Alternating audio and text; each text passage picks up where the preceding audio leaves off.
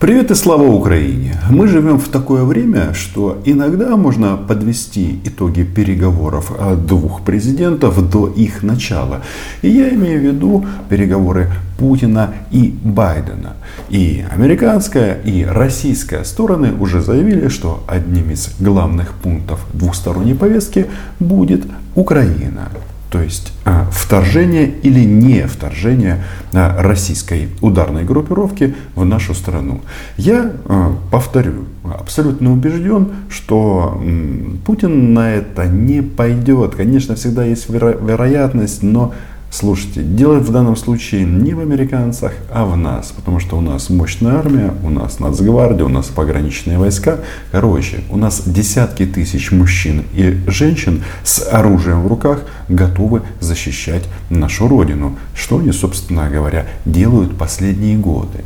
Но вот этот вот расклад, который мы сейчас видим, он, как мне кажется, подталкивает нас к мысли, что просто будет зафиксировано сегодняшнее статус-кво. Перед переговорами Дмитрий Сергеевич Песков решил пообщаться с журналистами. О чем он говорит? Что не стоит ожидать прорыва от переговоров Путина и Байдена. А почему? Ну почему? Потому что каждой из сторон некуда отступать. Хотя россияне могли бы убраться за поребрик, но тут начнется. Акела промахнулся, Путин дал слабину и так далее. Реалии таковы, что они не уйдут ни с Крыма, ни с Донбасса. Но и продвигаться дальше не будут.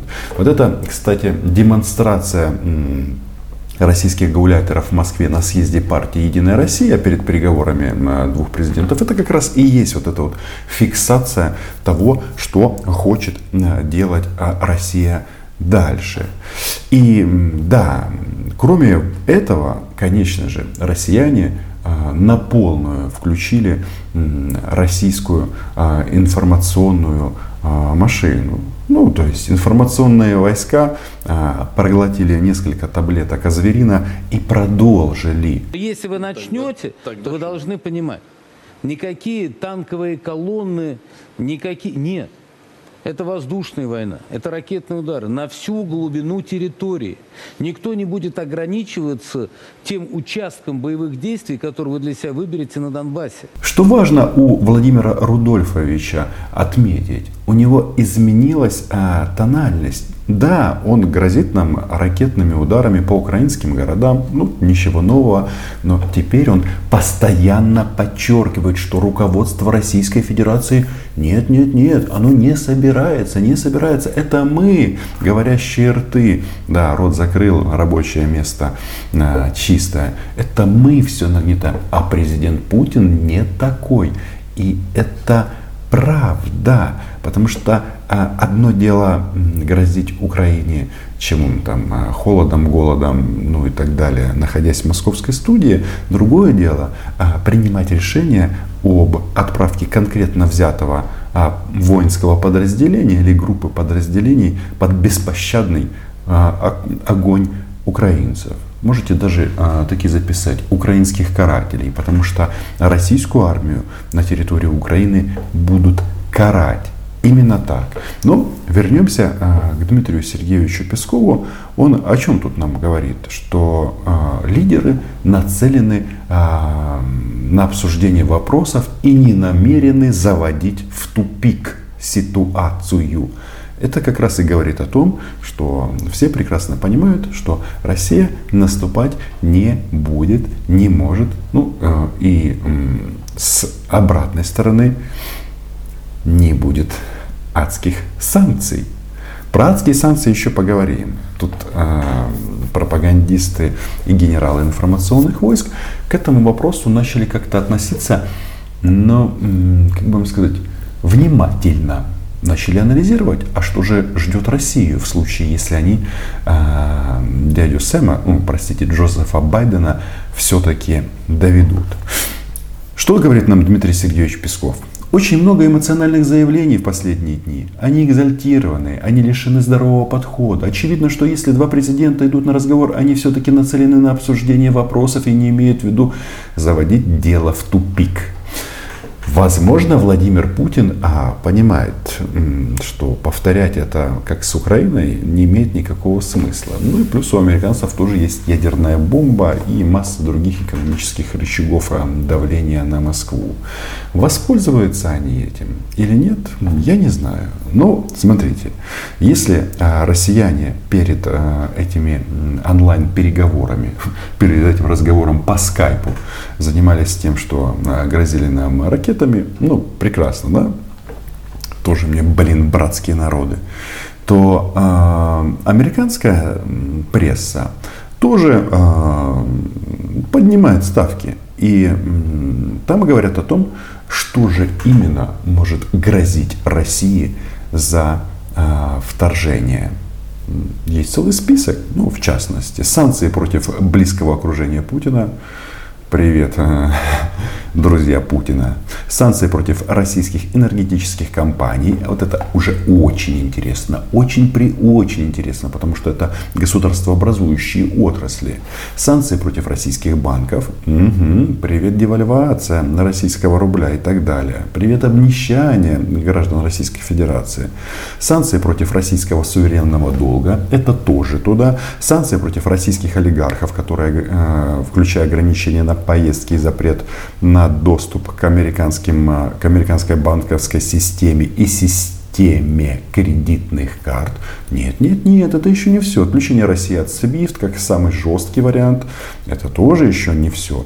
Это могут быть худшие экономические санкции, когда-либо вводившиеся против какой-либо страны.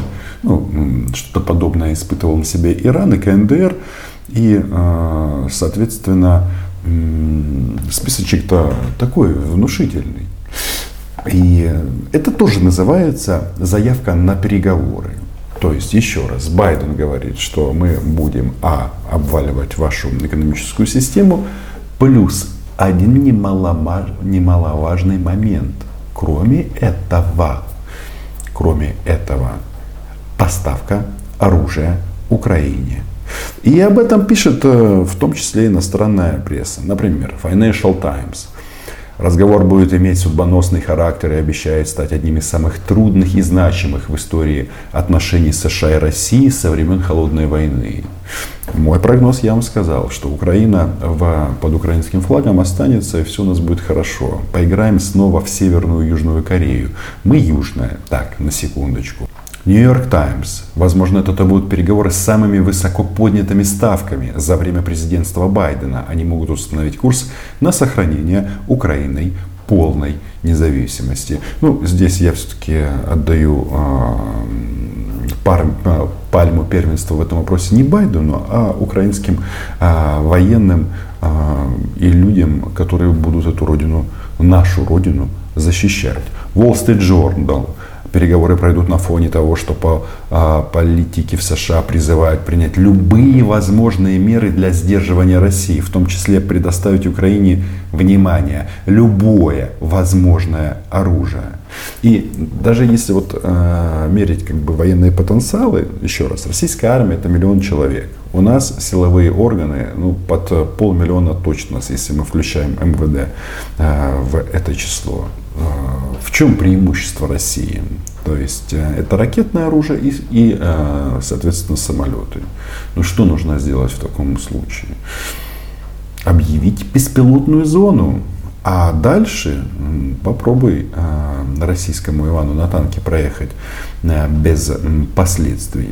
Поэтому выше нос. Да, есть, конечно, тут издания типа «Политика», которые, ссылаясь на аналитиков, пишут, что они могут быть болезненными, эти санкции,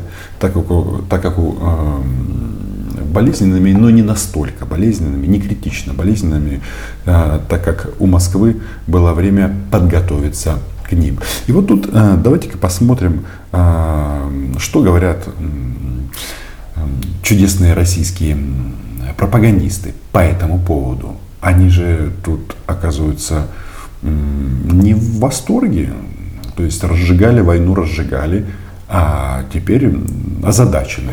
Войну чувствуешь? В воздухе пахнет войной? Да, Это новое приветствие у запоребриковских орков, извините, у Владимира Рудольфовича Соловьева. Нам грозят страшными санкциями из ада, если мы проявим волю и начнутся события на территории Украины, которые возможны только в том случае, если эти сумасшедшие кинутся на Донбасс. Донбасс, во-первых, Украина, и это признает Российская Федерация. Но вы слышите, да, как Соловьев, если... То есть у него уже, так сказать, появилось это слово «если» и некоторая нерешительность. Но грозит нам войной, да? Молодцы просто. Братья хреновые. Какие санкции они могут ввести и как это на нас отразится? Действительно ли нам будет крышка? Давайте послушаем, будет ли им крышка или нет. Самое интересное, они же перечисляют свои проблемы, которые могут у них возникнуть, а потом говорят, что нет-нет, Америка проиграет, а долларом будут топить печи. Ну, украинских городов, я думаю, хотя нет, вряд ли. Единственная реальная санкция – это эмбарго на экспорт. Ну, в данном случае у нас это нефть, нефтепродукты, газ и так далее. Крайняя мера, потому что соответствующая эмбарго может наложена только на Европу. Ну, в смысле, она объявляет и не покупает российские углеводороды. Это приведет к колоссальному росту цен. И Европа и Запад в целом пойдет на это в крайнем случае. И арест всех активов, которые находятся за пределами страны, не только государства, тут у них проблемы, сколько всех физических лиц. А вот это сделать можно, в принципе, абсолютно безболезненно. То есть не конфискация, а арест. Это потому что на Западе все-таки действует право. Вот тут, конечно, они завопят, потому что они тут говорят, что глубинный народ это никоим образом не коснется, но элита российская, наверное, будет не в восторге. То у нас... Но кроме этого, что они еще могут сделать? Они, естественно, тут же отрубают СВИФТ. Да. Отрубают Мастер-карт, Визу, то есть все, что имеет отношение к этим инструментам. Это ограничение трансграничных финансовых операций. Это что, на всякий случай надо, наверное, немножко налички снять мне, да, чтобы иметь возможность детям молоко покупать. А то, да, санкция такая штука. Хотя, возможно, я буду ходить в банкомат, который находится в американском посольстве. Там для своих. Шутка. Или шутка. Да, у нас есть карта МИР. Да, она сделана на программном обеспечении Мастер-карт, если память не изменяет, поэтому, может быть, работать не будет. Эта информация меня позабавила больше всего, потому что я не финансист, я этого не знал. Я думал, они все-таки это сделали абсолютно независимым, а получается, что хотели сделать гарантию продолжения платежей без Мастер-карт, а без него это работать не будет. Друзья мои, все в американское посольство обналичивать деньги ходить не смогут. Это я вам гарантирую. Я думаю, что страшнее, если они, например, отключат программное обеспечение всех телефонов. А получается, что у российской сверхдержавы, что касается там айфонов и, соответственно, турбо, которые работают на андроиде, могут возникнуть проблемы. В принципе, чего вы сможете в рельсу стучать и с помощью мегафонов каким-то образом переговариваться. А тут, сверхдержава, своих телефонов нет, только ракеты. Может оказаться, что мы все окажемся без телефонов. Это не самое страшное, потому что имеются кнопочные телефоны, которые можно взять. Теоретически имеют даже российские телефоны, они не нравятся, но... Расстраиваться по этому поводу российским пропагандистам не надо спешить. По крайней мере, таким образом вы точно обеспечите безопасность граждан России.